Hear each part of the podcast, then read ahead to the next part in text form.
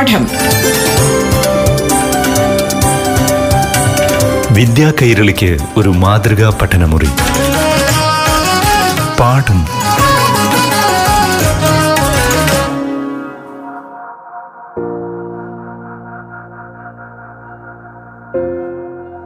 നമസ്കാരം. പാഠം ക്ലാസ് ആരംഭിക്കുകയാണ്. എല്ലാ കൂട്ടുകാർക്കും പാഠത്തിൻ്റെ പുതിയൊരു അധ്യായത്തിലേക്ക് സ്വാഗതം.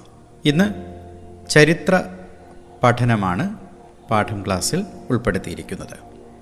കൂട്ടുകാർക്കേറെ താല്പര്യമുള്ള വിഷയമാണല്ലോ ചരിത്രം, പ്രത്യേകിച്ചും നമ്മുടെ നാടിൻ്റെ ചരിത്രം. എട്ടാം ശതകം മുതൽ കൊല്ലം ആസ്ഥാനമായി സ്ഥിതി ചെയ്തിരുന്ന ഒരു രാജ്യമായിരുന്നു വേണാട്.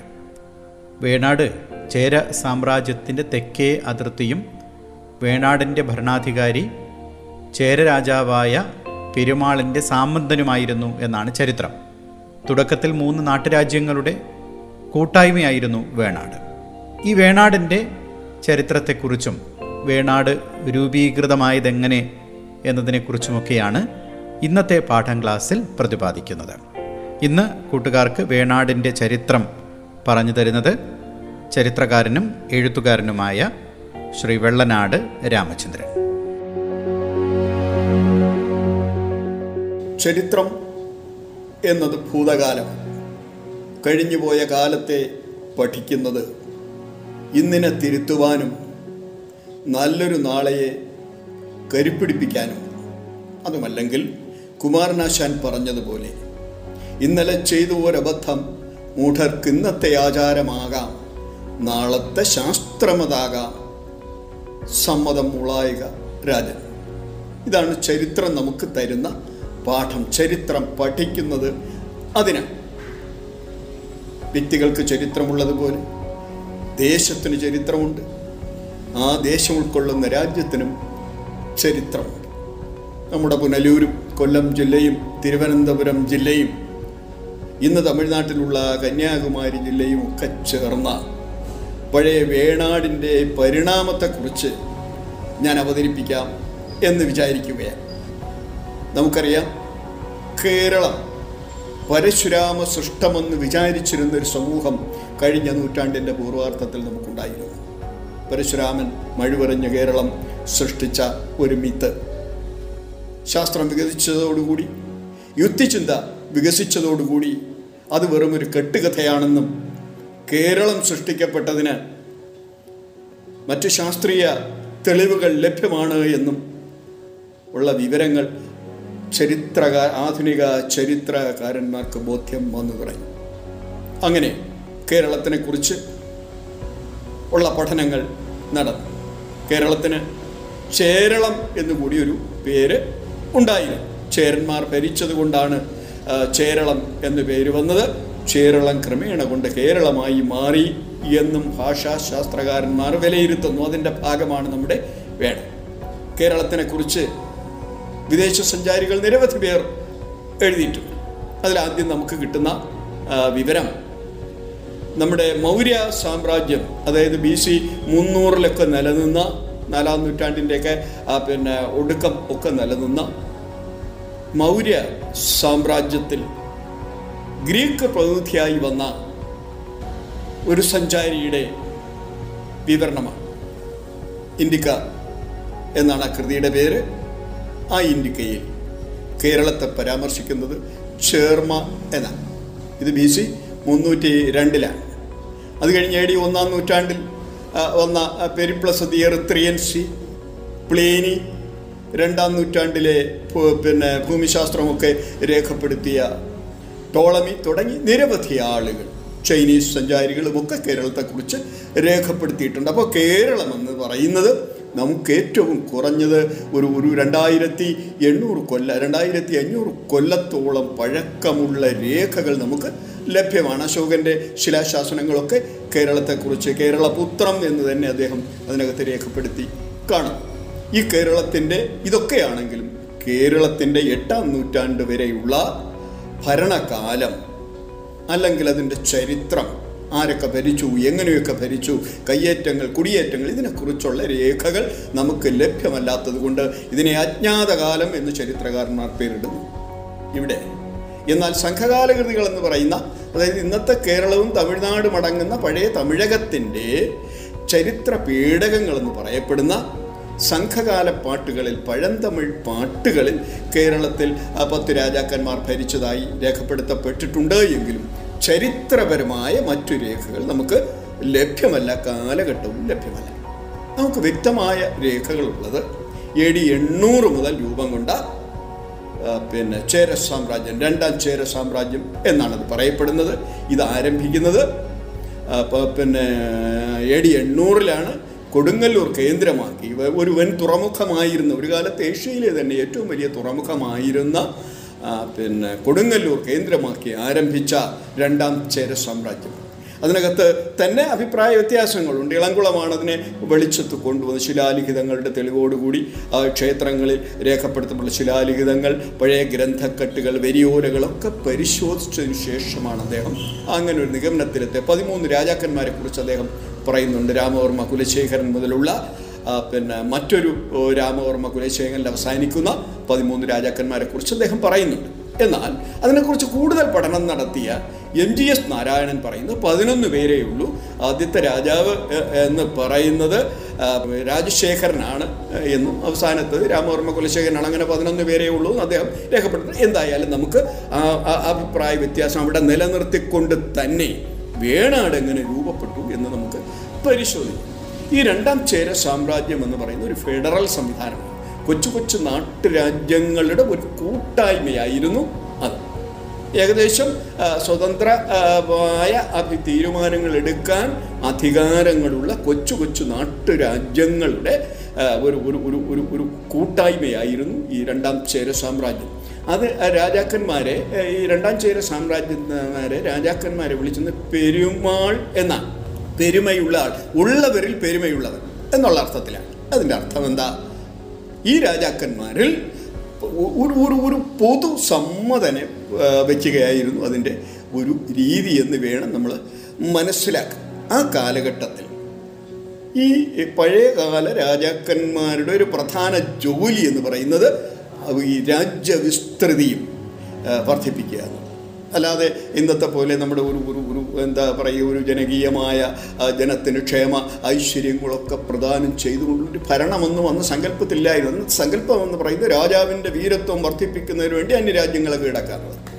അങ്ങനെ ചേര രാജ്യം അഥവാ കേരളം പല തവണ പാണ്ഡ്യന്മാരുടെയും ചോളന്മാരുടെയും ആക്രമണത്തിൽ വിധേയപ്പെട്ടു. ഇന്നത്തെ തമിഴ്നാട്ടിലാണ് മധുര കേന്ദ്രീകരിച്ച പാണ്ഡ്യരാജ്യവും പിന്നെ കാഞ്ചി പിന്നെ പൂമ്പുഹാറൊക്കെ കേന്ദ്രീകരിച്ച ചോളരാജ്യം. അപ്പോൾ ചോളന്മാരായിരുന്നു നിരന്തരമായി ആക്രമിക്കുക, ചേര രാജ്യത്തെ ആക്രമിക്കപ്പെട്ടുകൊണ്ടിരുന്നത്. എന്നാൽ ആയിരത്തി ഒരുന്നൂറ്റി രണ്ടിൽ പരന്തക ചോളൻ കേരളത്തെ ആക്രമിക്കുകയും കൊടുങ്ങല്ലൂർ പട്ടണം തീയിട്ട് നശിപ്പിച്ചു. അന്നത്തെ രാജാ ചേര രാജാവായിരുന്ന രാമവർമ്മ കുലശേഖരൻ ചാവേറുകളെ ഉപയോഗിച്ച് പിന്നെ ചോളന്മാരെ തുരത്തിയെങ്കിലും അവർ പട്ടണം തീയിട്ടതുകൊണ്ട് അദ്ദേഹത്തിന് പിന്നെ കൊടുങ്ങല്ലൂരൊന്നും കൊല്ലത്തേക്ക് മാറി താമസിക്കേണ്ടി വന്നു. അപ്പോൾ ഈ കൊല്ലം എന്ന് പറയുന്നത് വേണാടെന്ന് പറയുന്ന പ്രവിശ്യ. ഞാൻ നേരത്തെ പറഞ്ഞു, ഈ രണ്ടാം ചേര സാമ്രാജ്യം എന്ന് പറയുന്നത് കൊച്ചു കൊച്ചു നാട്ടുരാജ്യങ്ങളുടെ ഒരു കൂട്ടായ്മയാണ്. ആ കൂട്ടായ്മയിൽ സജീവത്വം വഹിച്ചിരുന്ന ഒരു രാജ്യമായിരുന്നു കൊല്ലം കേന്ദ്രീകരിച്ച വേണാട്. പാഠം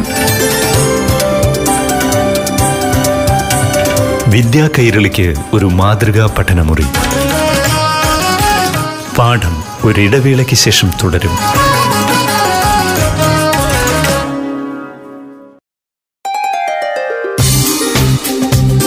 പാഠം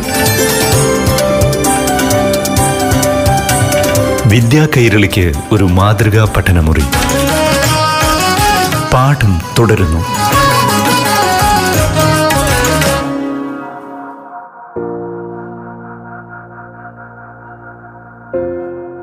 പാഠത്തിൻ്റെ ഈ അധ്യായം തുടരുകയാണ്.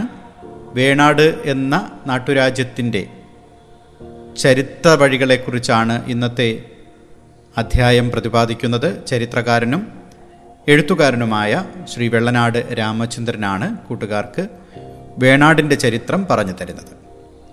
പാഠം തുടരുന്നു.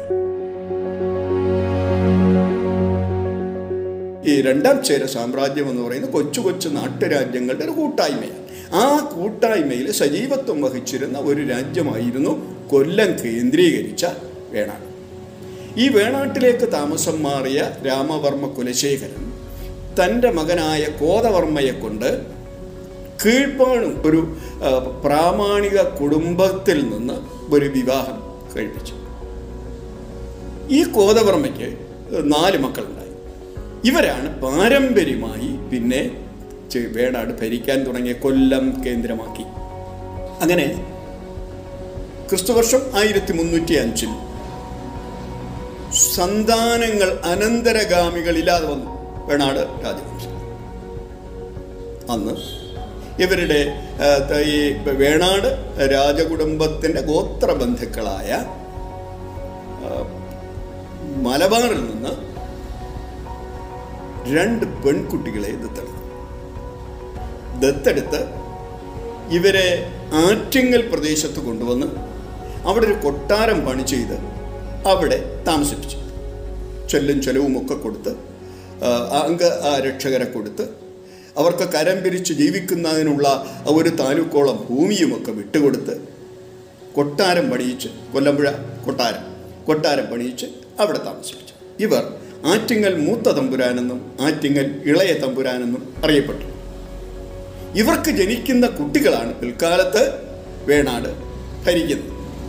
ഇത് ആയിരത്തി മുന്നൂറ്റി അഞ്ചിൽ ഒരു അൻപത് കൊല്ലത്തിനുള്ളിൽ വേണാട് രാജവംശം രണ്ടായി പിരിഞ്ഞു.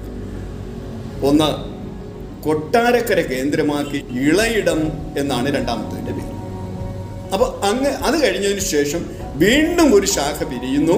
അത് തിരുവട്ടാർ, ഇന്നത്തെ കന്യാകുമാരിയിലുള്ള തിരുവട്ടാർ കേന്ദ്രമാക്കിയുള്ള തൃപ്പാത്തൂർ.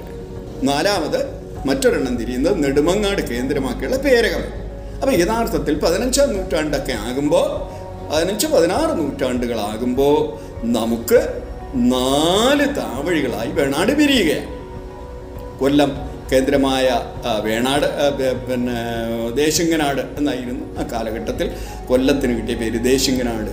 കൊല്ലം കേന്ദ്രമായ ദേശിങ്ങനാട്, കൊട്ടാരക്കര കേന്ദ്രമാക്കിയ ഇളയിടം, തിരുവട്ടാർ കേന്ദ്രമാക്കിയ തൃപ്പാപ്പൂർ, നെടുമങ്ങാട് കേന്ദ്രമാക്കിയ പേരക. ആ കാലഘട്ടത്തിൽ ആയിരത്തി എഴുന്നൂറ്റി ഇരുപത്തി ഒമ്പതിൽ വീരമാർത്താണ്ഡവർമ്മ അധികാരത്തിൽ വരുന്നു. കൽക്കുളം കേന്ദ്രീകരിച്ചാണ് അദ്ദേഹം ഭരിക്കുന്നത്. തമിഴ്നാട്. അദ്ദേഹത്തിന് ഞാൻ നേരത്തെ പറഞ്ഞു രാജാക്കന്മാരുടെ ഒരു പൊതു സ്വഭാവം ഇതാണ്, സാമ്രാജ്യത്വ വിസ്തൃതിയാണ്. അങ്ങനെ സാമ്രാജ്യ വിസ്തൃതിക്ക് വേണ്ടി ആധുനിക തിരുവിതാംകൂർ സൃഷ്ടിക്കുന്നതിനോട് അദ്ദേഹം അവിടുന്ന് പടയോട്ടം ആരംഭിച്ചു. അങ്ങനെ നേരെ ആറ്റിങ്ങൽ കീഴടക്കുന്നു, നമ്മുടെ നെടുമങ്ങാട് പേരകം, കൊട്ടാരക്കര ഇളയിടം, പിന്നെ അത് കഴിഞ്ഞിട്ട് കൊല്ലം എന്ന് പറയുന്നത് ദേശിങ്ങനാട്, കായംകുളം തുടങ്ങി ഏതാണ്ട് ചേർത്തല വരെയുള്ള പ്രദേശങ്ങൾ, കരപ്പുറം വരെയുള്ള പ്രദേശങ്ങൾ, ശരിക്കും പറഞ്ഞാൽ കോട്ടയം മീനച്ചൽ വരെ അദ്ദേഹം കോട്ടയം മീനച്ചൽ വരെയുള്ള പ്രദേശങ്ങൾ ആയിരത്തി എഴുന്നൂറ്റി അൻപതിൽ കീഴടക്കി പൂർത്തിയാ കീഴടക്കൽ പൂർത്തിയാക്കുകയും തൻ്റെ കുലദേവനായ തിരുവനന്തപുരത്തെ ശ്രീ പത്മനാഭസ്വാമി ക്ഷേത്രത്തിൽ നടക്കി വയ്ക്കുകയും ചെയ്യും. അതാണ് പ്രസിദ്ധമായ തൃപ്പടിദാനം.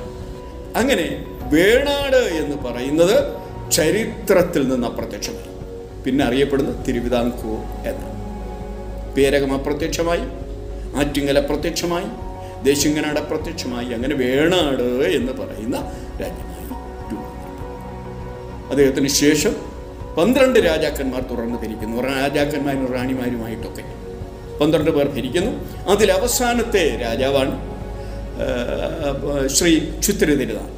ആ ചിത്ര തിരുനാളിൻ്റെ കാലത്താണ് നമുക്കൊരുപാട് മാറ്റങ്ങളൊക്കെ, സാമൂഹിക മാറ്റങ്ങളൊക്കെ വരുന്നതും സ്വാതന്ത്ര്യ സമരം ശക്തി പ്രാപിക്കുന്നതും ക്ഷേത്രപ്രവേശന വിളംബരം വരുന്നതും പുന്നപ്പറവയലാർ വെടിവയ്പ് നടക്കുന്നതുമൊക്കെ ഈ കാലഘട്ടത്തിലാണ്. അങ്ങനെ ആയിരത്തി തൊള്ളായിരത്തി നാൽപ്പത്തി ഏഴ് സ്റ്റേറ്റ് കോൺഗ്രസിൻ്റെ അതിശക്തമായ പ്രക്ഷോഭണത്തിൻ്റെ ഫലം കൂടി പിന്നെ ചേർത്ത് വായിക്കുമ്പോഴാണ് നമുക്ക് കേരളം സ്വതന്ത്രമായതിൻ്റെ പ്രത്യേകത നമ്മൾ മനസ്സിലാക്കുന്നത്. സ്റ്റേറ്റ് കോൺഗ്രസ് ആണ് അന്നുണ്ടായിരുന്നത്, ഇൻ്റർനാഷണൽ കോൺഗ്രസ് ആയി രൂപാന്തരം പ്രാപിക്കുന്നത് സ്വാതന്ത്ര്യം കിട്ടിയതിന് ശേഷമാണ്. സ്റ്റേറ്റ് കോൺഗ്രസ് എന്ന് പറയുന്നത് തിരുവിതാംകൂറിനകത്ത് മാത്രം ഒതുങ്ങി നിന്നൊരു പ്രദേശം, ഒരു ഒരു ഒരു പ്രസ്ഥാനമാണ്. ഈ സ്റ്റേറ്റ് കോൺഗ്രസ് എന്ന് പറയും. എന്നിട്ടും തിരുവിതാംകൂർ രാജാവായ ചിത്ര തിരുനാളിൻ്റെ രാജപ്രമുഖൻ എന്നൊരു പദവി അനുവദിച്ചു കൊടുത്തു. ഇന്നത്തെ ഗവർണർക്ക് തുല്യമായി. ആയിരത്തി തൊള്ളായിരത്തി നാൽപ്പത്തി ഒമ്പത് ജൂലൈ ഒന്നാം തീയതി കൊച്ചിയെ കൂടെ ലയിപ്പിച്ച് തിരുക്കൊച്ചി സംസ്ഥാനം രൂപം കൊണ്ടു. ആയിരത്തി തൊള്ളായിരത്തി അമ്പത്തി ആറ് നവംബർ ഒന്നാം തീയതി ഭാഷാടിസ്ഥാനത്തിൽ മലബാർ കൂടി ചേർത്തുകൊണ്ടും കന്യാകുമാരി ജില്ലയും ഒക്കെ വിട്ടുകൊടുത്തുകൊണ്ടും പാറശാല മുതൽ ഏതാണ്ട് കാസർഗോഡ് മഞ്ചേശ്വരം വരെയുള്ള പ്രദേശങ്ങൾ കേരളത്തിൽ ഉൾപ്പെടുത്തിക്കൊണ്ടും ഭാഷാടിസ്ഥാനത്തിൽ കേരള സംസ്ഥാനം രൂപം കൊണ്ടു. ഇത് പിന്നെ വേണാടിൻ്റെ പരിണാമം എന്നുള്ള നിലയ്ക്ക് വേണാട് എങ്ങനെ കേരളമായി, തിരുക്കൊച്ചി വരെയായി എന്ന്, തിരുക്കൊച്ചി പിന്നെ എങ്ങനെ സംസ്ഥാനമായി എന്നുള്ളതാണ് ഞാൻ ഇതുവരെ പറഞ്ഞത്. വളരെ വിശദമായി ചർച്ച ചെയ്യേണ്ടുന്നൊരു വിഷയമാണ്. ഒരുപാട് മേഖലകൾ, നിരവധി മേഖലകളിലൂടെ കടന്നാണ് നമ്മൾ ഇതിലേക്ക് വരുന്നത്. നന്ദി, നമസ്കാരം.